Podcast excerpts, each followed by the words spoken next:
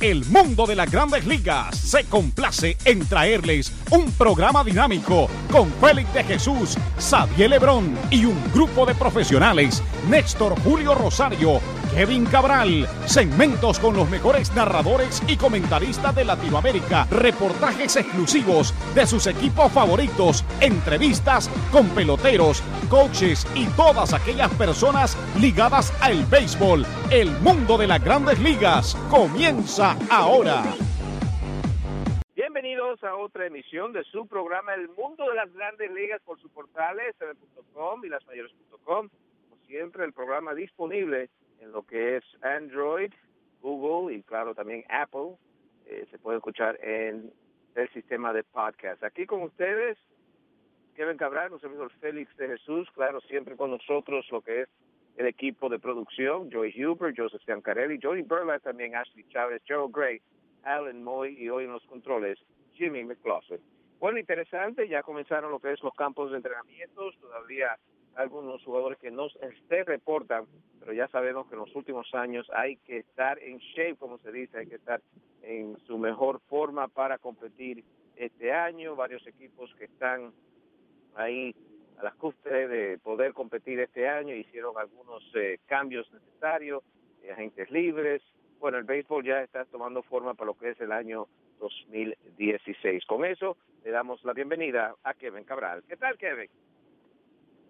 Muy buenos días, Félix. Saludo cordial para ti y para todos los amigos oyentes que nos siguen en mlb.com, lasmayores.com, también para los que escuchan el podcast del mundo de las grandes ligas. Un placer, como siempre. Bueno, Kevin, ya eh, es deuda lo que habíamos dicho de tocar eh, diferentes divisiones. Eh, hoy comenzamos con la división de la Liga Americana, pero antes hay algunos movimientos, especialmente un cambio que no se pudo dar. El, caso de Jay Bruce, y eso parece eh, que hay una lesión eh, involucrada en este cambio que se, eh, pensaba hacer entre los tres equipos, Toronto, el equipo de los Rojos y, los Angelinos. Así es, Félix. La, el cambio hubiera llevado a Jay Bruce, que dicho sea de paso estará en su último año de contrato en el 2016 a Toronto Michael Saunders pasaría al equipo de Anaheim, mientras que Cincinnati recibiría un prospecto de cada uno de esos equipos. Sin embargo, Saunders, que ha tenido muchos problemas de lesiones en los últimos años, aparentemente es la causa de que el cambio esté en un punto muerto en este momento. Hay problemas con la rodilla de Saunders y eh, por eso eh, aparentemente el cambio eh, no se va a concretizar. Habrá que ver si el interés, en el caso de Toronto, por ejemplo, en Bruce, si el interés es tal eh, que provoque que ellos hagan algún tipo de reajuste para ver si pueden completar la negociación, pero por el momento, pues el cambio está de nuevo en un punto muerto. Y eso entonces trae a colación, Kevin, ¿cuál es el modelo que se está usando en las grandes ligas en estos momentos? Y cuando toquemos los mellizos, Kansas City, que parece que tienen modelos diferentes al equipo, al mismo equipo de, Toronto, ¿no?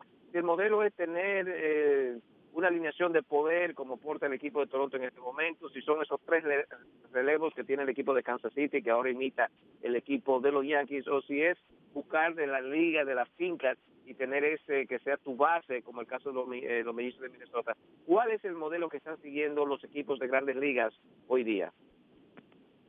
Bueno, yo lo que creo es que hay muchas rutas para llegar a una misma meta, eh, Félix. A veces depende del material que tenga eh, cada quien, del estadio donde juegue.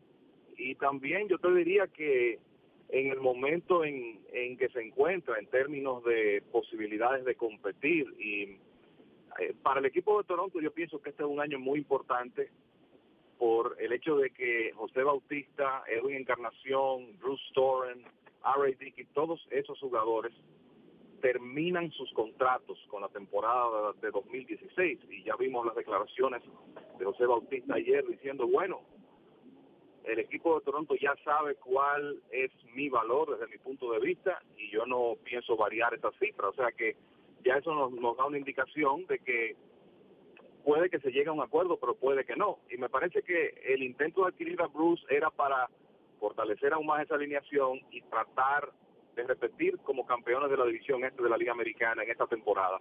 Hay que recordar que Ben Revere jugó de manera muy eficiente el jardín izquierdo de los Blue Jays en la parte final de la temporada pasada, pero Revere fue cedido a Washington para conseguir a la relevista Drew Storen. Y me, me parece que este cambio o este intento de adquirir a Jay Bruce es una señal de que Toronto no está muy conforme con la opción de Michael Saunders como principal jardinero izquierdo del conjunto en este momento de cara al 2016. O sea que más que un modelo, me parece que es un movimiento que responde a los afanes de la oficina de Toronto de tratar de aprovechar este núcleo en el 2016 porque, porque quizás sea el último año en que estén juntos. Va a ser muy interesante, definitivamente el equipo con más poder, el equipo del Toronto, entonces no adquieren eh, por momento los servicios de Jay Bruce. Bueno, eh, también llegó a los campos de entrenamientos Pablo Sandoval y bueno, eh, como se dice, todavía tiene el cuerpo, que hay diferentes tipos, pero como que no el agrado de la gerencia de Boston, aunque ha estado en Twitter y en las medios sociales, ha sido eh, forma de burla en cómo ha venido Sandoval y a los campos de entrenamiento.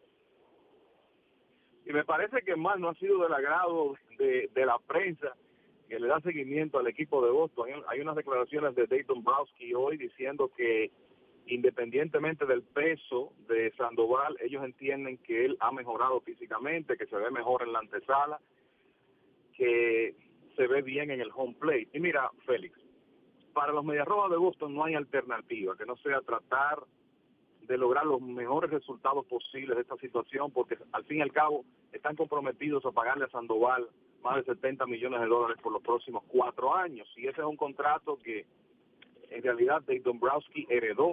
Y un contrato que para mí posiblemente tuvo que ver con la salida de Ben Charrington como gerente del equipo de los Medias Rojas la por lo menos el resultado inicial de adquirir en la agencia libre a Sandoval y a Hanley Ramírez fue muy pobre en el en el 2015 esa es la realidad entonces yo me parece que lo que declaró Dayton Browski a los medios eh, ayer en, en, en declaraciones que aparecen hoy. Es muy lógico. Pablo Sandoval tiene una contextura física que no va a cambiar.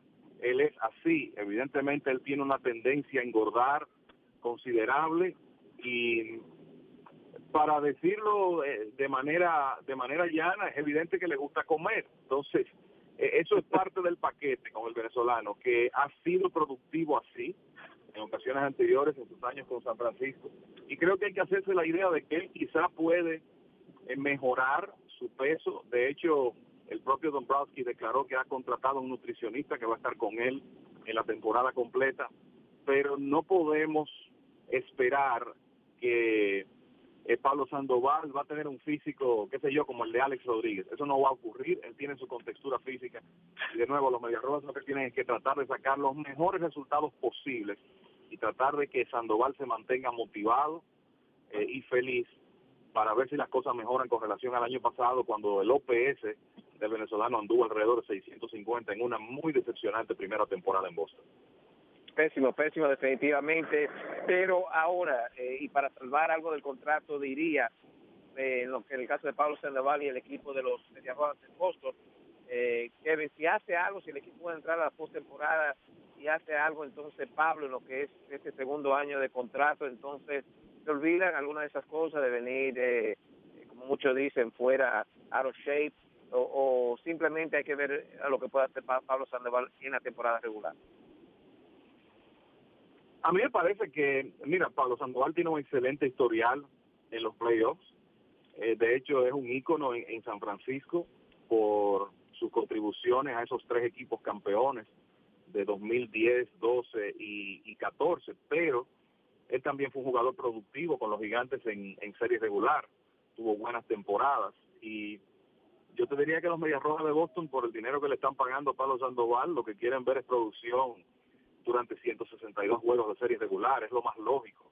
Y es lo que creo que harán el esfuerzo por conseguir, eh, de nuevo, tratar de que eh, Sandoval mentalmente esté en el mejor lugar posible y que pueda estar en una condición física por lo menos mejor que la del año pasado. Y, y de nuevo, parece que él, aunque se haya presentado sobrepeso a los entrenamientos, ha contratado a un nutricionista y tiene la intención de trabajar en estas cosas. Cuando tú le das un contrato multianual a un jugador eh, con ese cuerpo, con ese físico, pues tú sabes que hay riesgos que te estás corriendo.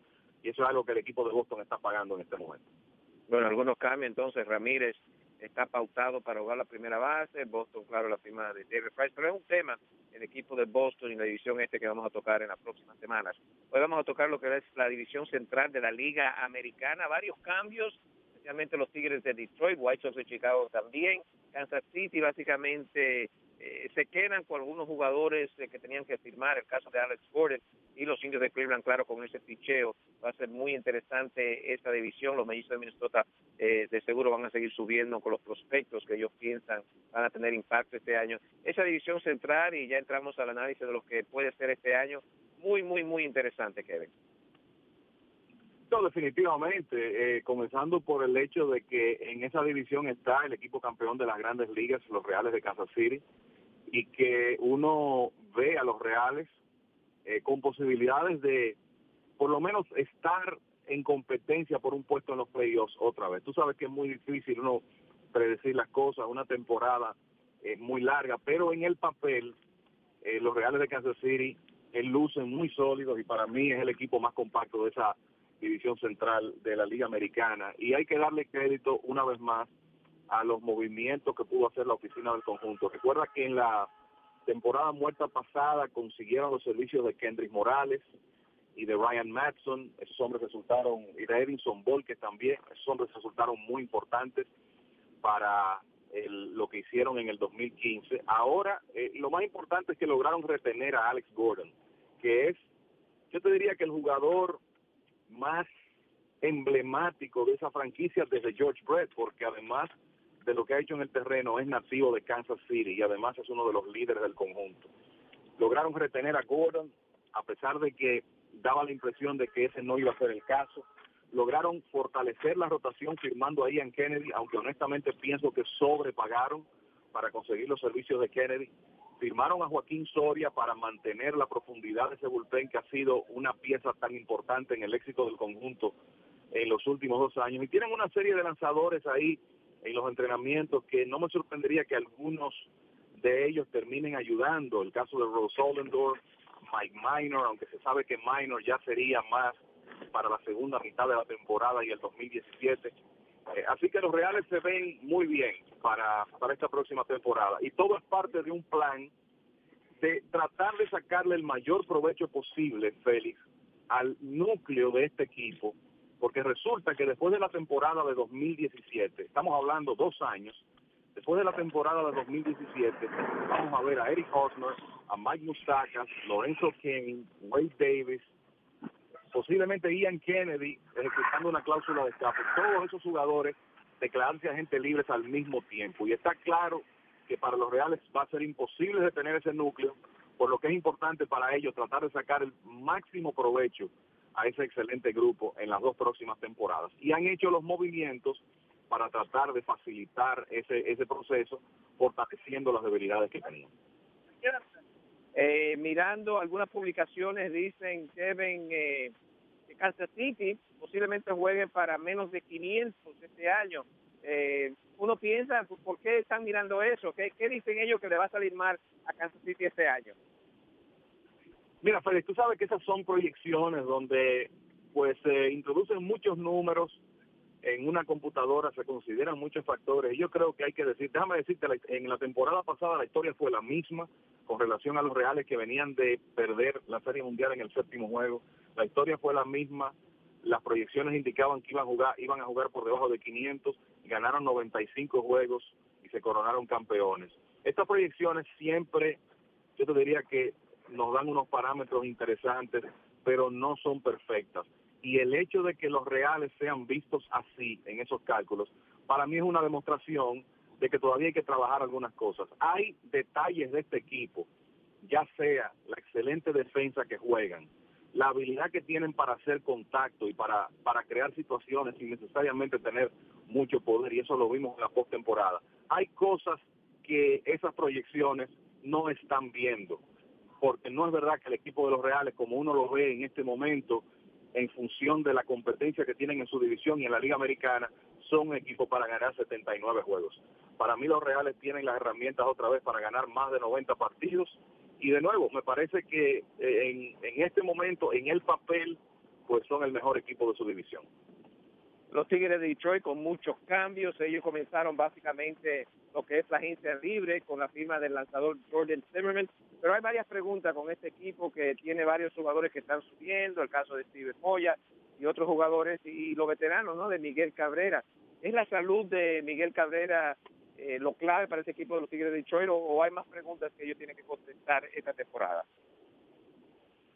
Bueno, yo creo que la salud de Miguel Cabrera es una de las claves, de eso no hay duda. Si es una, eh, a medida que los años van pasando, pues eh, siempre existe esa duda, si él va a poder mantenerse en el terreno a tiempo completo, sobre todo en un equipo que por lo menos en los próximos dos o tres años tiene, se supone que tiene los turnos de bateador designado ocupados con Víctor Martínez, que para, para mí recibió un contrato excesivamente largo, tomando en cuenta la edad que tenía al momento de firmarlo antes de la temporada pasada.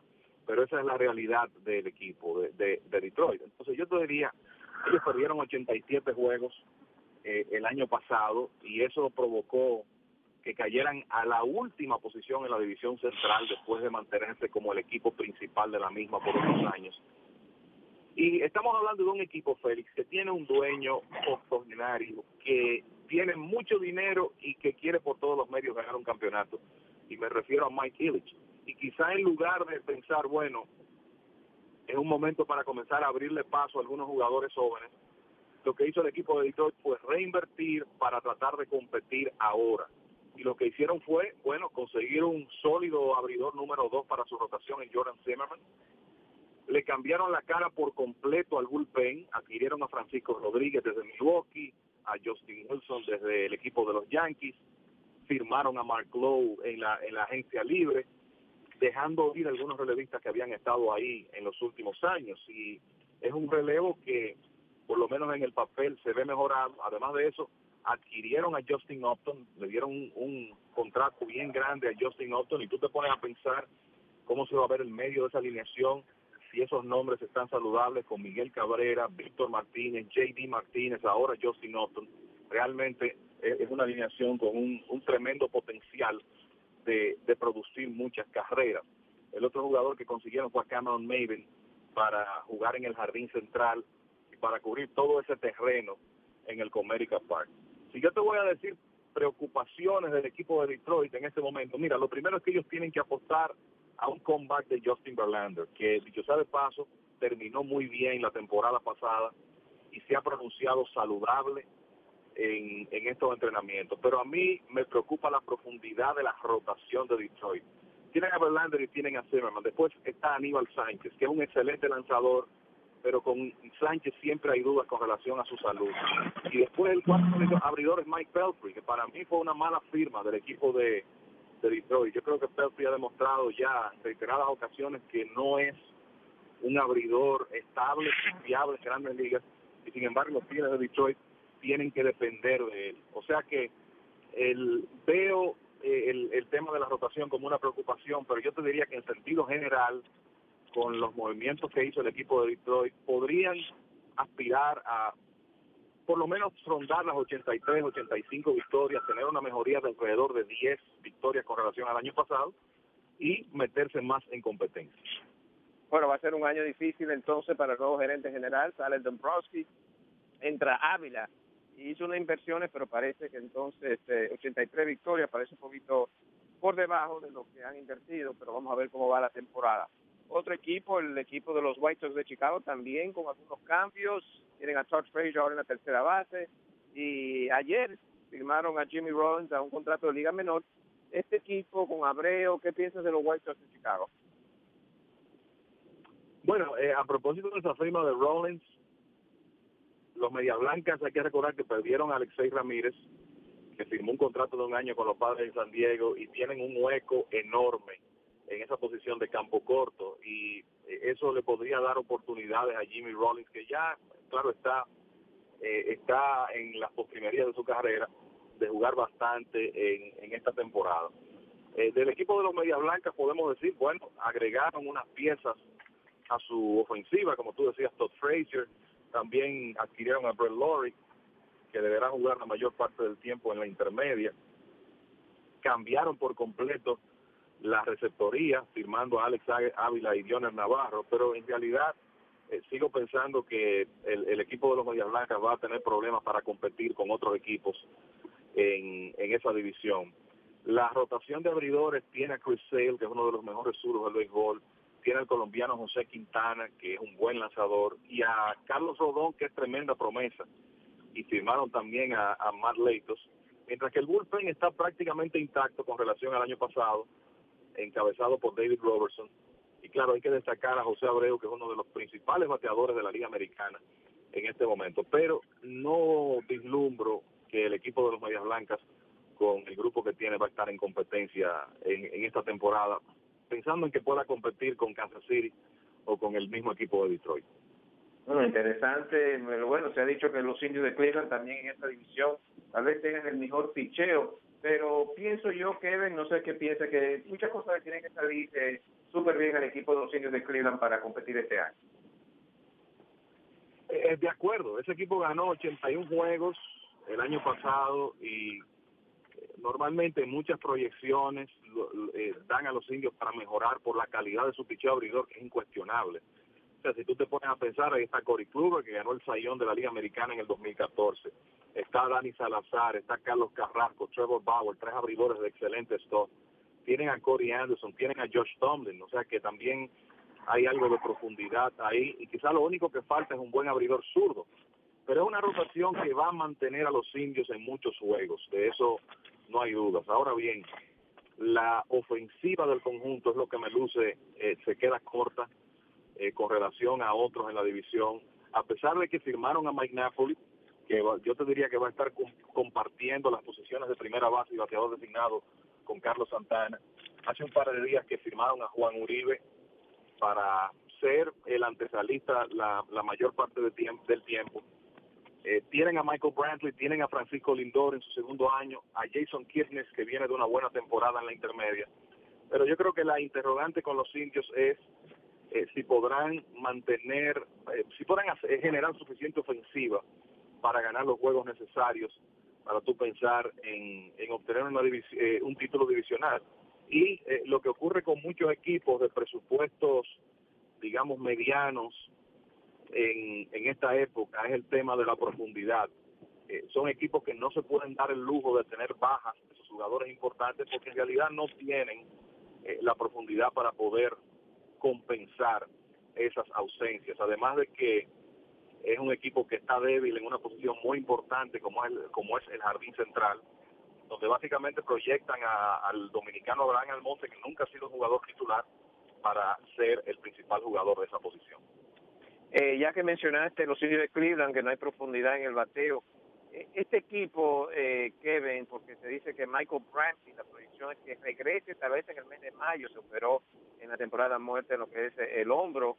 Eh, si el equipo comienza mal, puede ser que este equipo comience con planes de, de, vender a algunos de sus jugadores esta temporada. Bueno, eh, eh, lo primero es que tú mencionas algo clave. Michael Brantley es un jugador irreemplazable en esa alineación, tan sencillo como eso. Y yo creo que la preocupación no es solo que él va a regresar tarde, sino eh, el tema es si va a estar 100% cuando regrese después de una cirugía en el hombro. Conocemos casos de jugadores que han sido operados de su hombro delantero, el caso de Hanley Ramírez, por ejemplo, cuando fue operado del hombro izquierdo, que decía que le tomó mucho tiempo recuperar su fortaleza, recuperar su fuerza en el hombro. Entonces hay que ver cómo viene Michael Brantley. Y esa es una pieza fundamental, fundamental de esa alineación. Es el hombre que debe ser el tercero en la alineación eh, todos los días. Sobre la posibilidad de eh, cambiar algunos jugadores, yo te diría que con un equipo como Cleveland, si ellos comienzan mal, eso siempre puede estar en el ambiente y claro, sería algo selectivo porque Brantley no es un jugador, por así decirlo, cambiable, pero hay otros que están ya terminando sus contratos, el caso de un Carlos Santana, por ejemplo, que quizás algo que la gerencia del conjunto eh, evalúa, pero eh, evalúe. Pero eso es algo que eh, yo creo que tenemos que esperar, ver cómo inicia la temporada de los indios y entonces qué, cuál podría ser la, la mejor alternativa, si tratar de retener ese núcleo o tratar de renovar un poco el material joven, cediendo algunos de esos veteranos. Por último, en esa división se encuentran los mellizos de Minnesota, una gran temporada para Paul Molitor en su primer año con los mellizos. se espera Miguel Sanó sea ya el left fielder con el equipo. Eh, Brian Buxton eh, posiblemente ya también haga el brinco final que le, eh, le falta y evite las lesiones que han sido una gran parte de la carrera de Buxton hasta ahora. ¿Cómo ve el equipo de los mellizos? tal vez, bueno, una temporada completa de Santana, si no lo suspenden, ya fue suspendido una vez. ¿Cómo, ve el equipo en general, eh, Kevin, el equipo de los mellizos, y si tú lo ves con más victorias que el año pasado?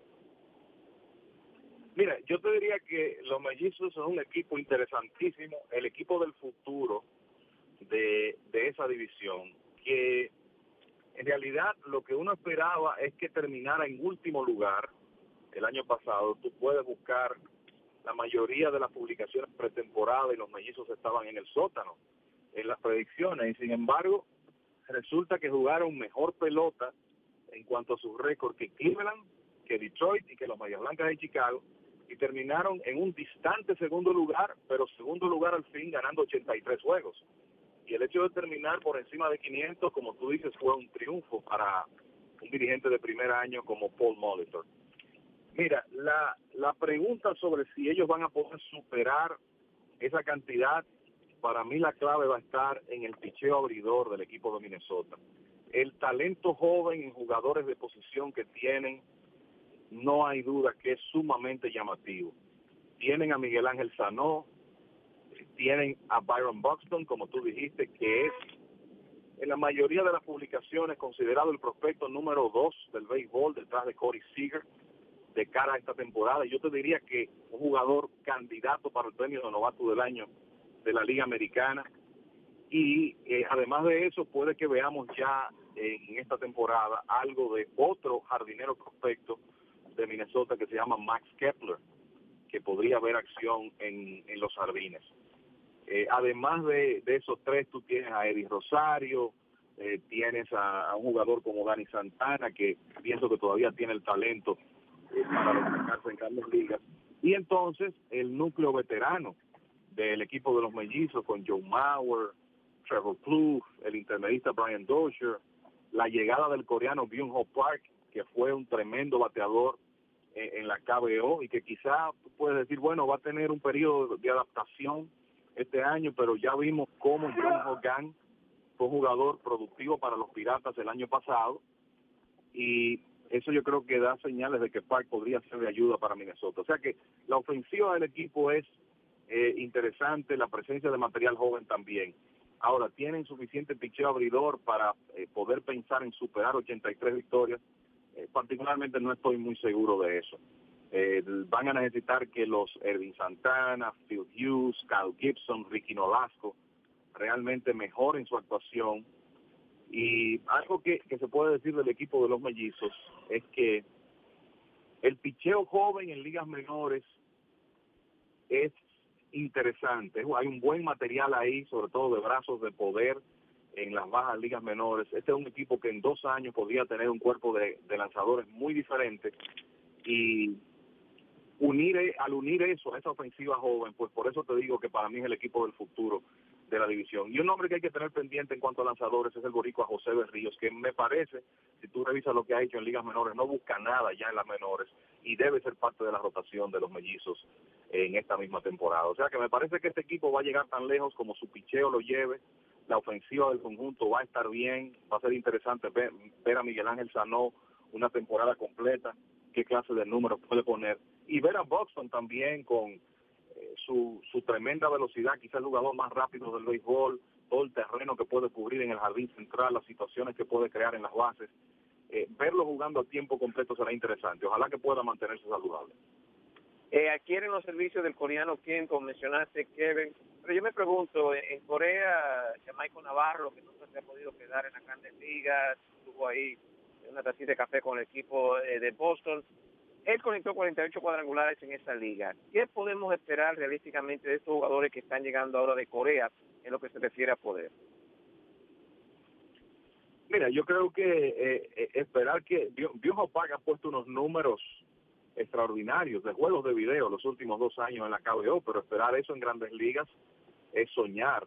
Ahora, si él, a mí no, no me parece que es imposible que él sea un hombre de 20, 25 cuadrangulares en grandes ligas. Y él va a estar en una alineación. Lo primero es que hay que pensar cuánto le costó Byung-Ho Park a los mellizos de Minnesota. Estamos hablando de unos 3 millones de dólares por temporada. En esta época, eh, yo te diría que es excelente valor ese, eh, tomando en cuenta lo que él puede hacer. Y a él no se le va a pedir aquí que sea la, la figura central de esa alineación. Hay otros hombres que van a llenar ese cometido. Y si él puede ser, qué sé yo, un sexto hombre que pueda producir alrededor de 20, 25 cuadrangulares y remolcar una, una buena cuota de carreras y tomar turnos de calidad, creo que los mellizos estarían completamente conformes. De nuevo, eh, me parece que lo que hizo John Hogan el año pasado con los Piratas ayudó a los jugadores coreanos como Park y también a Kim, el que está con los Orioles de Baltimore, porque Gang demostró que un buen jugador, un jugador estrella en la KBO, por lo menos puede ser, vamos a decirlo así, un jugador competente en las grandes ligas. Los mellizos hacen un cambio tempranito en la temporada de muerte con los Yankees. Los mellizos reciben a John Ryan Murphy, el receptor, mientras cambian a Aaron Hicks. Aquí en Nueva York, Kevin, dicen que Hicks puede ser un suplente o por lo menos un jugador que si falta Ellsbury o Carter puede entrar en acción, que es tremendo talento. ¿Por qué entonces lo cambia el equipo los mellizos por relativamente un John Ryan Murphy que no le vemos eh, un techo así máximo en las grandes ligas. Bueno, yo creo que hay dos palabras para eso. Byron Buxton. La realidad es que los mellizos entendían que, que no tenían espacio para Aaron Hicks porque están pensando en Miguel Sanó, en Eddie Rosario, en Max Kepler, para que sean los jardineros de esquina del conjunto y Buxton sencillamente tiene más herramientas, mucho más herramientas que Hicks. No quiere decir que Hicks no es un buen jugador, es un excelente atleta, bateador a las dos, eh, batea las dos manos, corre bien, eh, tiene cierto poder de extra base que ya lo enseñó el año pasado, puede jugar en el jardín central, o sea que es un jugador que puede hacer muchos aportes. Yo te diría que ese fue un cambio donde los Yankees pues utilizaron un jugador de una posición donde donde tienen profundidad, que es la receptoría, y se sabe que estaban contando ya con Gary Sánchez para ser el sustituto de Brian McCann en esta temporada del 2016. Eso quiere decir que podían cambiar a Murphy y consiguen a un cuarto outfielder que a mí me parece que va a jugar bastante, porque lo que he estado escuchando y leyendo es que en el seno de los Yankees se entiende que parte de la baja que tuvieron el año pasado Brett Garner y Jacoby Ellsbury tuvo que ver con agotamiento en la segunda mitad. Y Hicks es un jugador perfecto para darle descansos con cierta frecuencia a esos jugadores y quizás mantenerlos en un rango de juegos jugados que sea lo que los Yankees esperan. Entonces, Minnesota me parece que cambia a Hicks porque necesitaban otro receptor para acompañar a Kurt Suzuki y en realidad no tenían espacio para Aaron Hicks. En el caso de los Yankees sí pueden tener bastante uso para un jugador de esas características interesante entonces a ver si Hicks da resultados, especialmente como mencionaste Kevin, los muchachos se cansaron en la segunda mitad hablando de Gardner y Ellsbury. Ellsbury un gran año para los Yankees este año, su tercer año de contrato con el equipo neoyorquino. Bueno, entonces ahora la pregunta del millón, Kevin, ¿cómo van a terminar los equipos? ¿Quién termina en primer lugar? Y si es posible que de la división en la Liga Americana salga un wild card. Mira, es posible, pero yo me inclinaría más por pensar que los Wildcats van a salir del este y, el oeste. Y eh, yo te diría en cuanto a orden de, los equipos, para mí Kansas City debe, debe ganar la división otra vez. Y después de ahí te diría Detroit, Cleveland, Minnesota y los Medias Blancas. Ese sería por lo menos tentativamente mi orden para la división central de la Liga Americana. Y claro, todo puede cambiar, lesiones o campos de entrenamiento. Vamos a descifrar eh, mucho de lo que estamos eh, conversando en el día de hoy. Bueno, eh, ¿algunos comentarios finales, Kevin? Mira, Félix, yo creo que es eh, interesante tocar el tema de las declaraciones de José Bautista de ayer.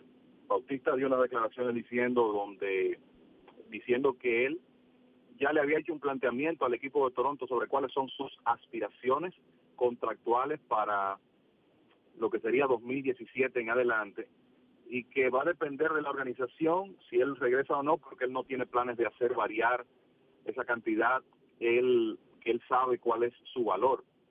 Y mira, yo te voy a decir algo, yo creo que es una actitud lógica de José Bautista, que en realidad ha sido un jugador que le ha salido, por decirlo de alguna manera, barato a los Blue Jays.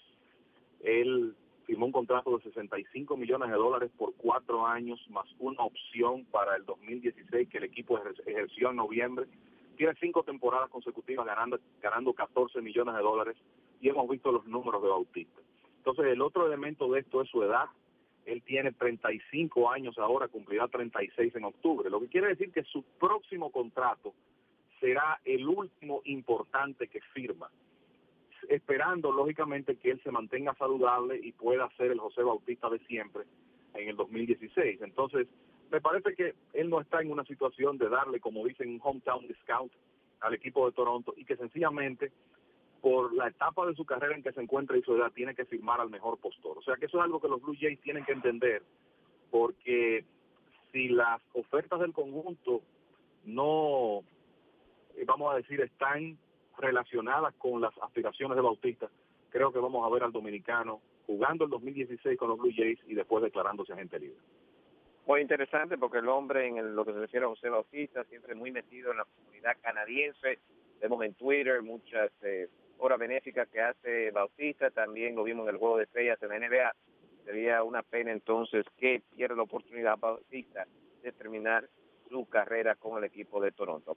Bueno, ha sido un placer trabajar para ustedes de parte de la producción. Joy Hubert, Joseph Giancarelli, Jody Berlat, también Ashley Chávez, Gerald Gray, Alan Moy, nuestro director técnico en el día de hoy, Jimmy McLaughlin.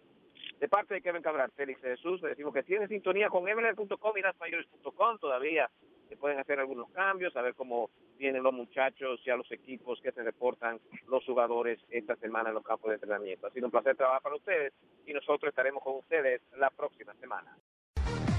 Y esta fue una presentación de El Mundo de las Grandes Ligas con Félix de Jesús, Xavier Lebrón, Néstor Julio Rosario y Kevin Cabral. Les invitamos para nuestra próxima emisión con un programa igual o mejor que este. Muchas gracias por sintonizar El Mundo de las Grandes Ligas.